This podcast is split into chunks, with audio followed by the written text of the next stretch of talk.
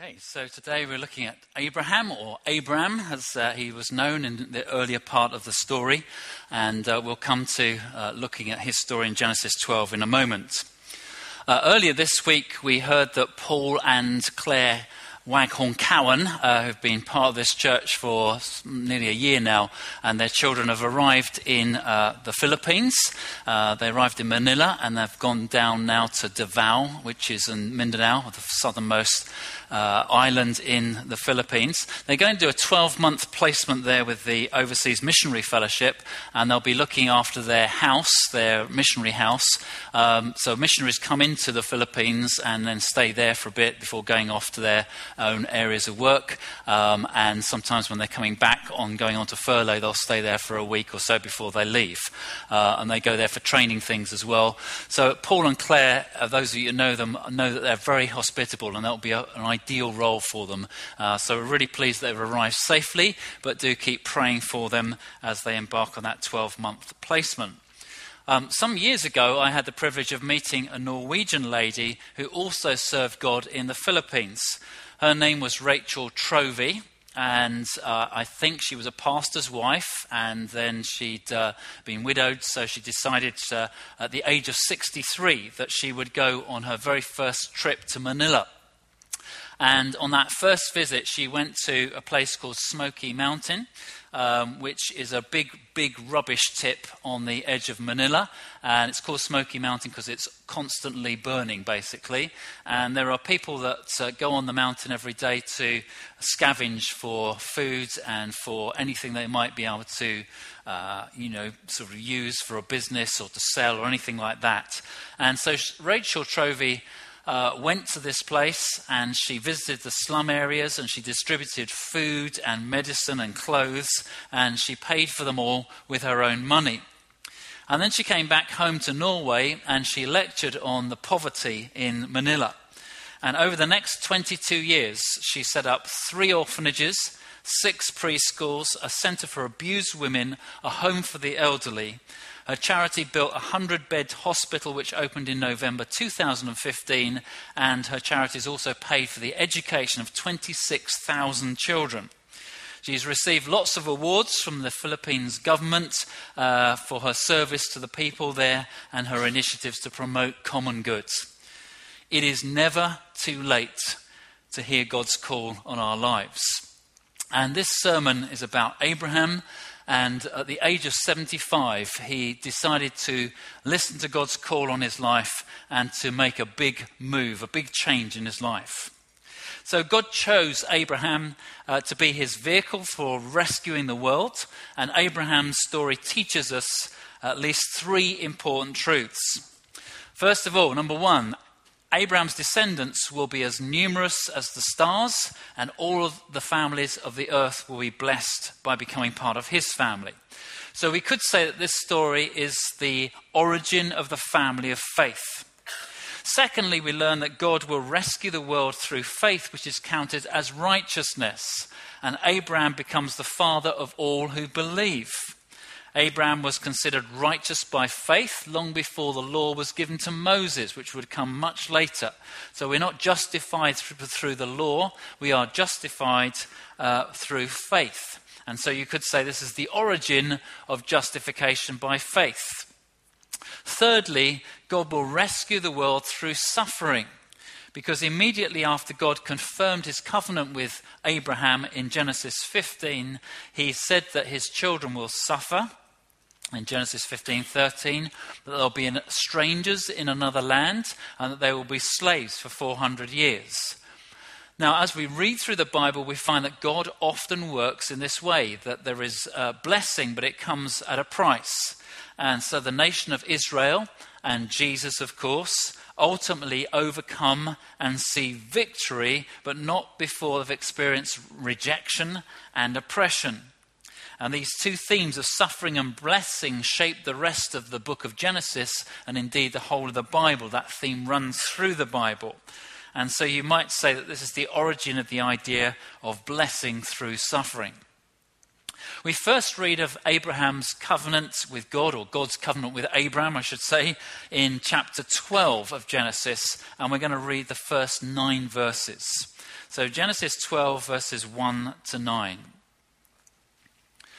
The Lord had said to Abram, Go from your country, your people, and your father's household to the land I will show you. I will make you into a great nation, and I will bless you. I will make your name great, and you will be a blessing. I will bless those who bless you, and whoever curses you, I will curse. All peoples on earth will be blessed through you. So Abraham went, as the Lord had told him, and Lot went with him. Abraham was 75 years old when he set out from Haran.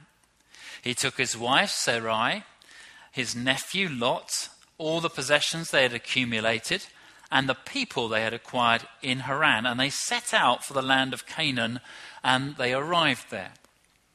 Abraham traveled throughout the land as far as the site of the great tree of Moreh at Shechem. At that time, the Canaanites were in the land. The Lord appeared to Abraham and said, To your offspring I will give this land. So he built an altar there to the Lord who had appeared to him. From there he went on towards the hills east of Bethel and pitched his tent, with Bethel on the west and Ai on the east. There he built an altar to the Lord and called on the name of the Lord. Then Abram set out and continued towards the Negev. Well, according to Acts uh, chapter 7, verse 2, God appeared to Abraham while he was still living in Ur of the Chaldees.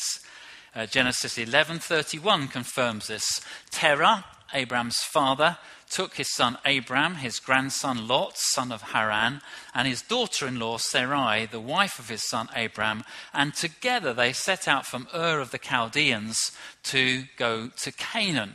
But when they came to Haran, they settled there. I think we have a map here just to show where they traveled to. So let's just bring that up. So they start out from a place called Ur. It's on there somewhere.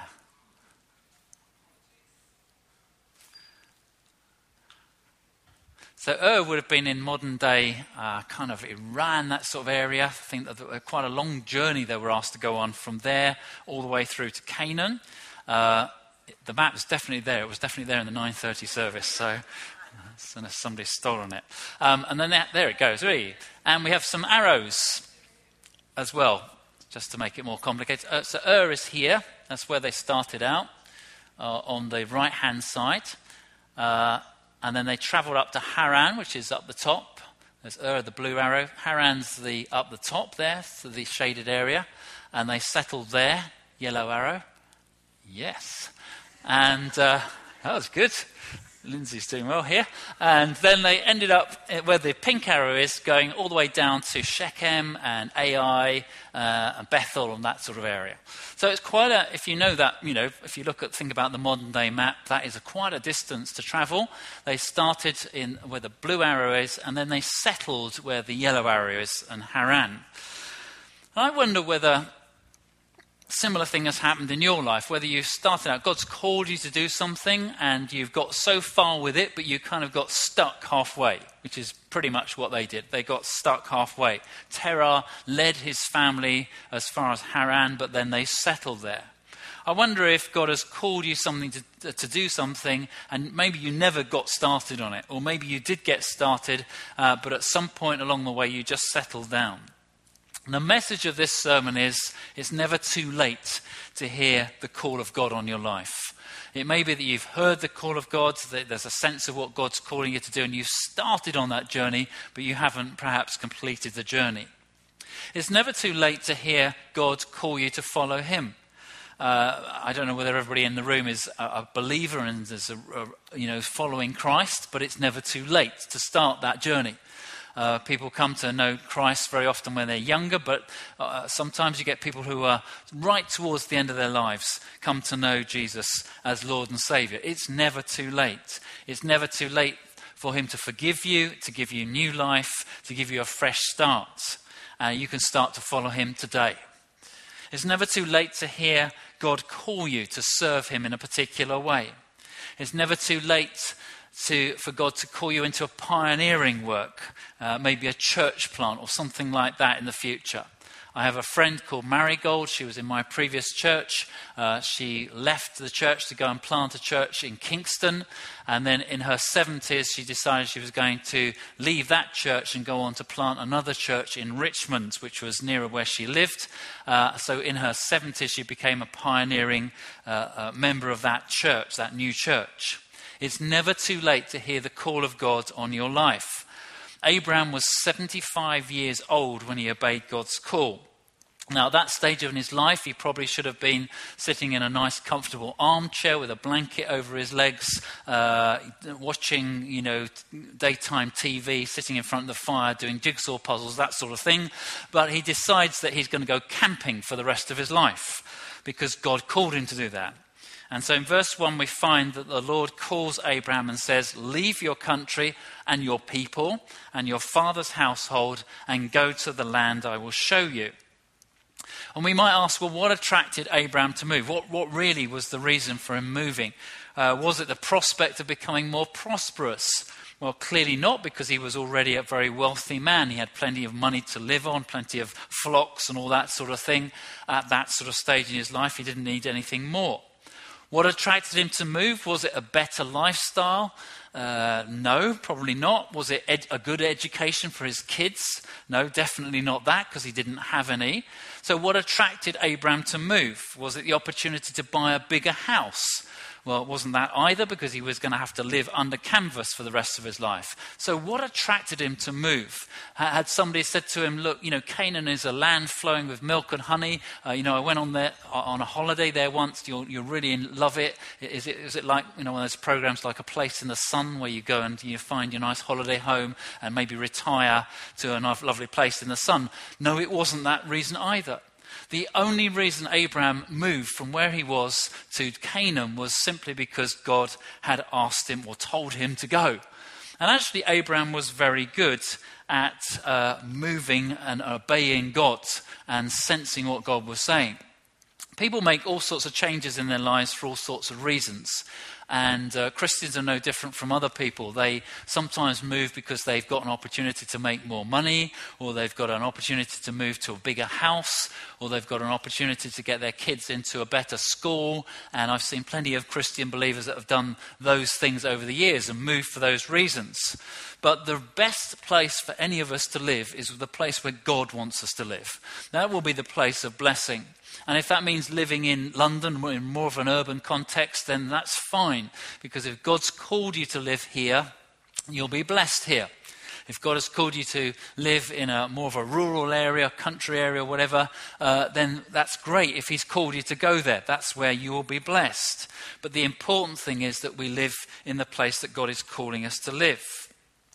So, if you're planning to move, I want to suggest you should make sure you really know that God is calling you to move to that place. Uh, there are plenty more places in the world that would be nicer to live than, uh, you know, the Downham Estate or this part of London, uh, but actually, you want to be where God is calling you to be.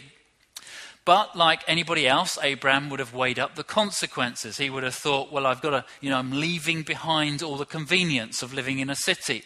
Uh, you know, if you go, uh, Kathy and I stayed in a, a, village in Surrey a few weeks ago, and, you know, there were no local shops, and no shops that you could just walk to. There was no Tesco's down the road. You, you had to get in the car and drive for miles to get to a little shop uh, next to a petrol station, you know. So Abraham's leaving all the convenience of being in a city, and he's, he's going uh, right to, out into the countryside, right out into the sticks and camping. He had to weigh up all those consequences. And you've got to be pretty adventurous to make that kind of move and embark on that sort of project at the age of 75. My wife's grandmother, Kathy's grandmother, was not a very adventurous person.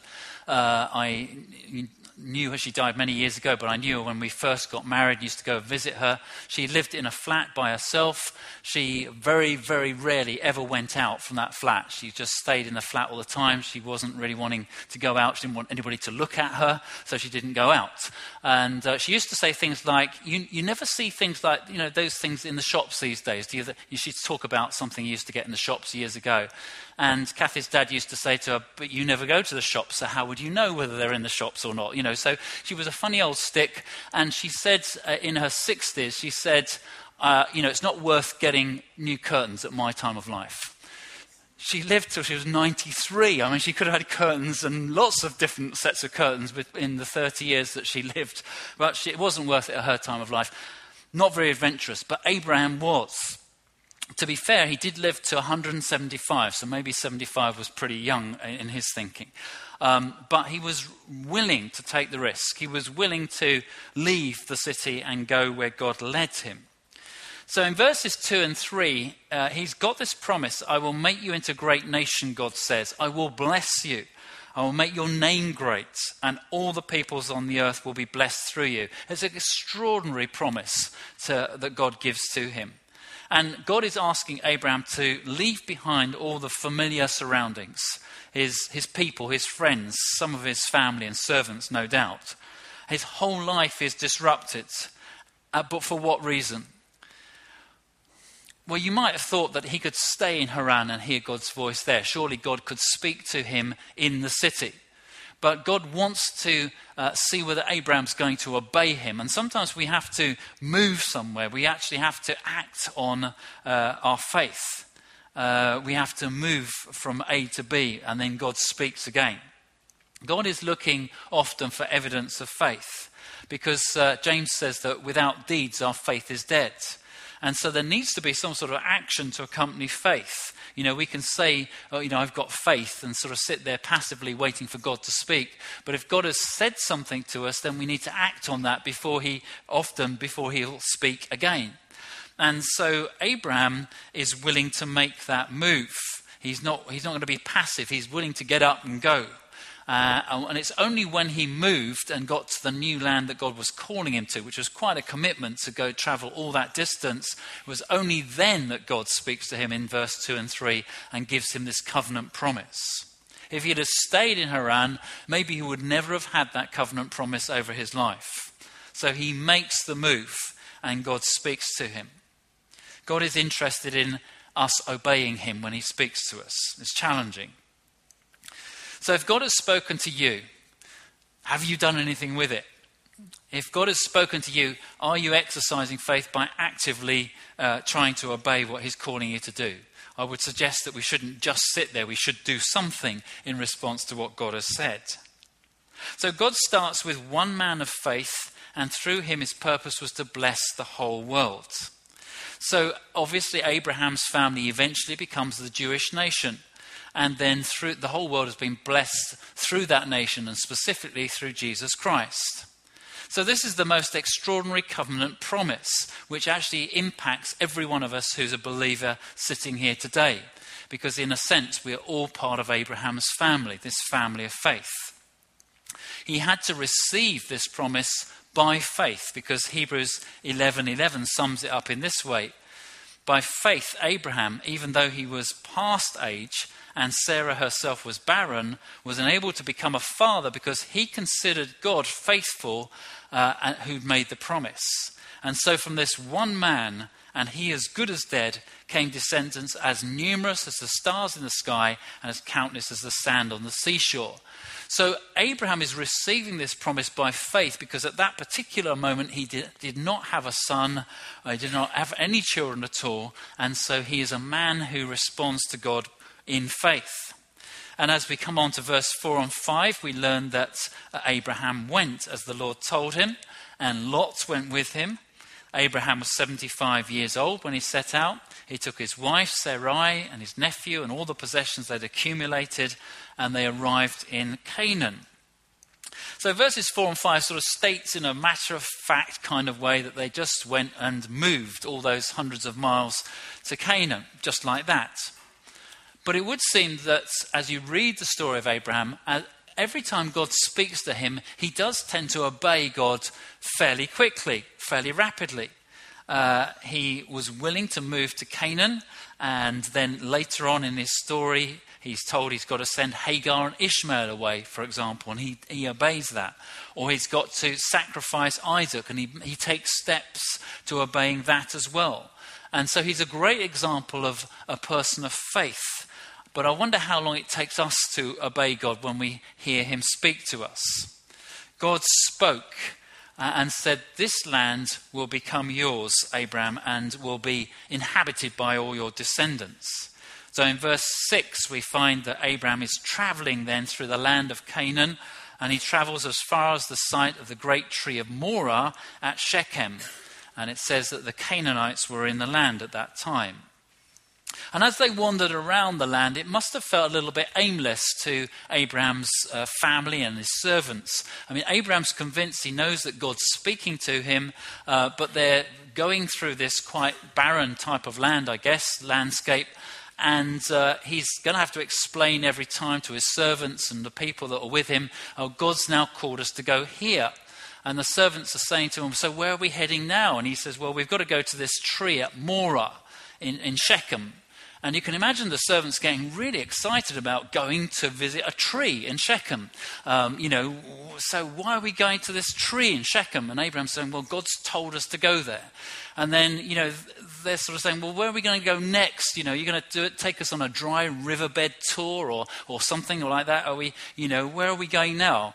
Uh, no, it's a tree. We're going to see this tree at Moreh. Fantastic. Can't wait to do that. So he's got to convince all the people with him that God is speaking to him. And sometimes we know God is speaking to us, but it's more difficult to convince other people around us that God is saying something to us. And, it, and that challenges us, that, that, that, that stops us sometimes from obeying God. But Abraham, with all of that sort of, you know, kind of challenge of trying to lead this whole group of people, his servants and his, his household, he still obeys God and he moves to where God is telling him to go to.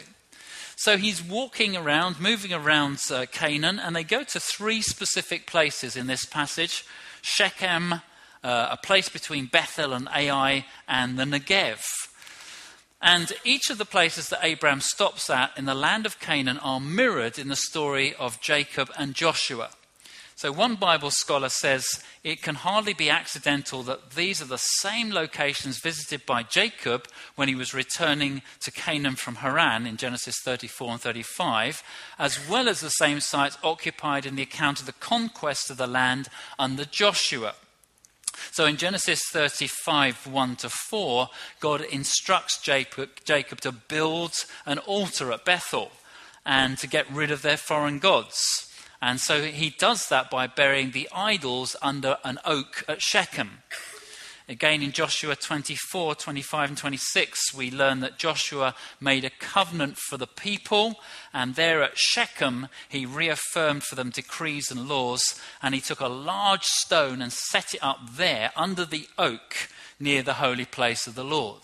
You see, Abraham's already been directed by God to go to these places, but in future generations, these places would still have significance. Jacob and Joshua and others would revisit these places, even a boring old oak tree in Shechem, because God was in it and his descendants, Abraham's descendants, would also be involved in visiting these places. So they have much more significance than we might imagine. And then in Joshua 10, verse 40, we learn that Joshua subdued the whole region, including the hill country, the Negev. So Abraham's been there already. It's almost like he's marked out the country where his descendants will occupy eventually by faith, because he still hasn't got a son at this point, and God has told him and directed him to go through this land. So it may have looked very random, very, casu- uh, very sort of to the casual onlooker, very random kind of wanderings around, but God is leading them from one place to another. So his actions symbolically foreshadow the eventual occupation of Canaan by the Israelites.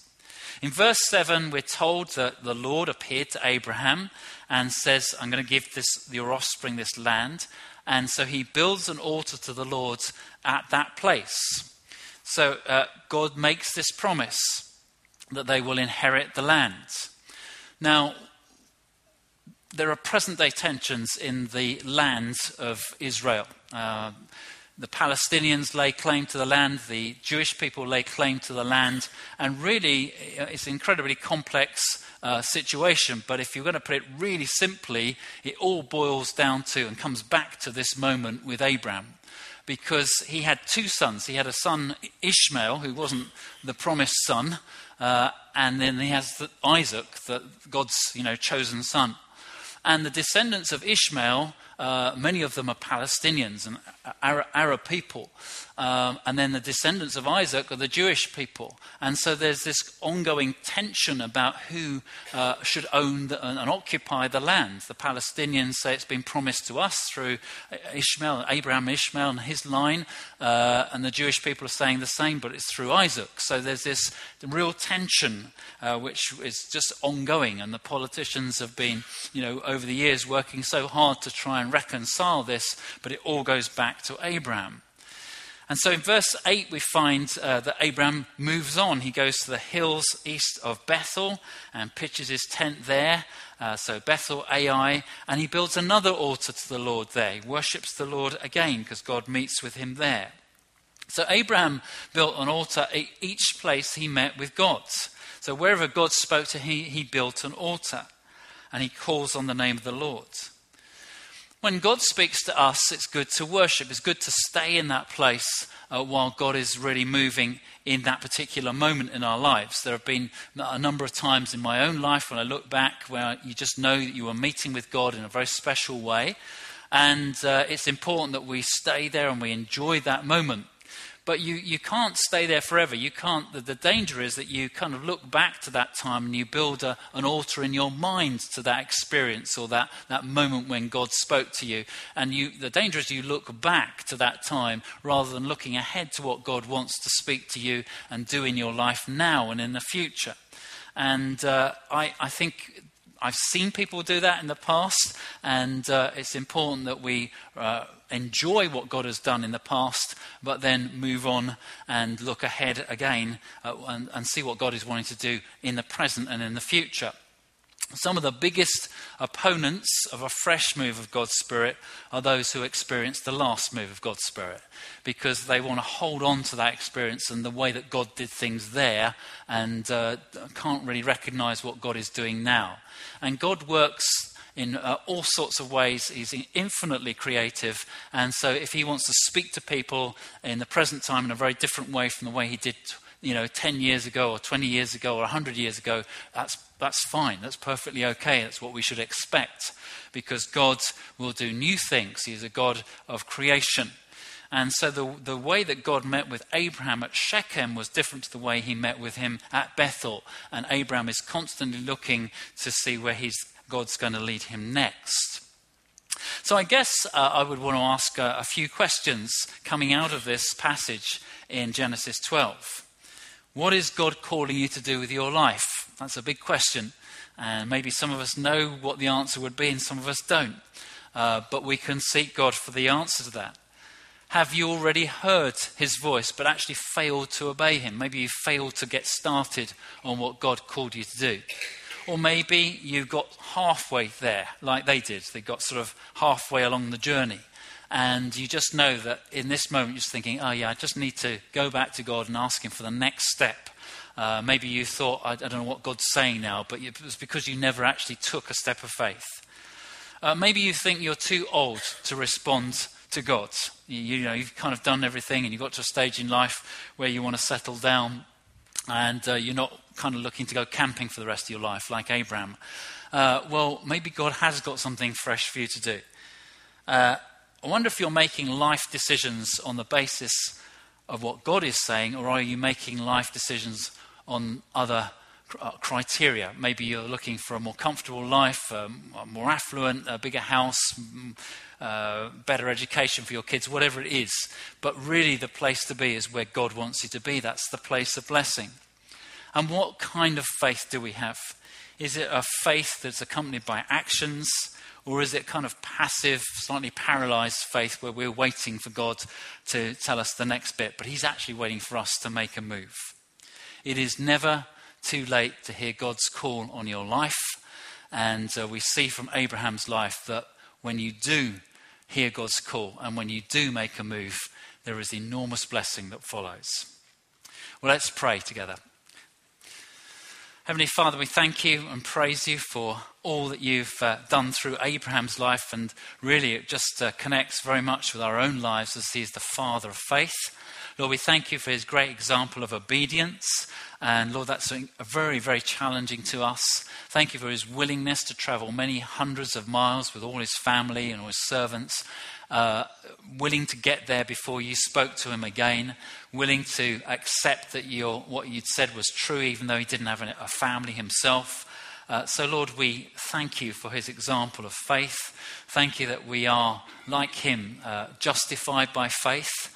And uh, Lord, we pray that you would help us to hear what you're saying to us. Lord, if we are halfway through something, uh, Lord, I pray that you would stir us to continue to uh, press on with what you're calling us to do.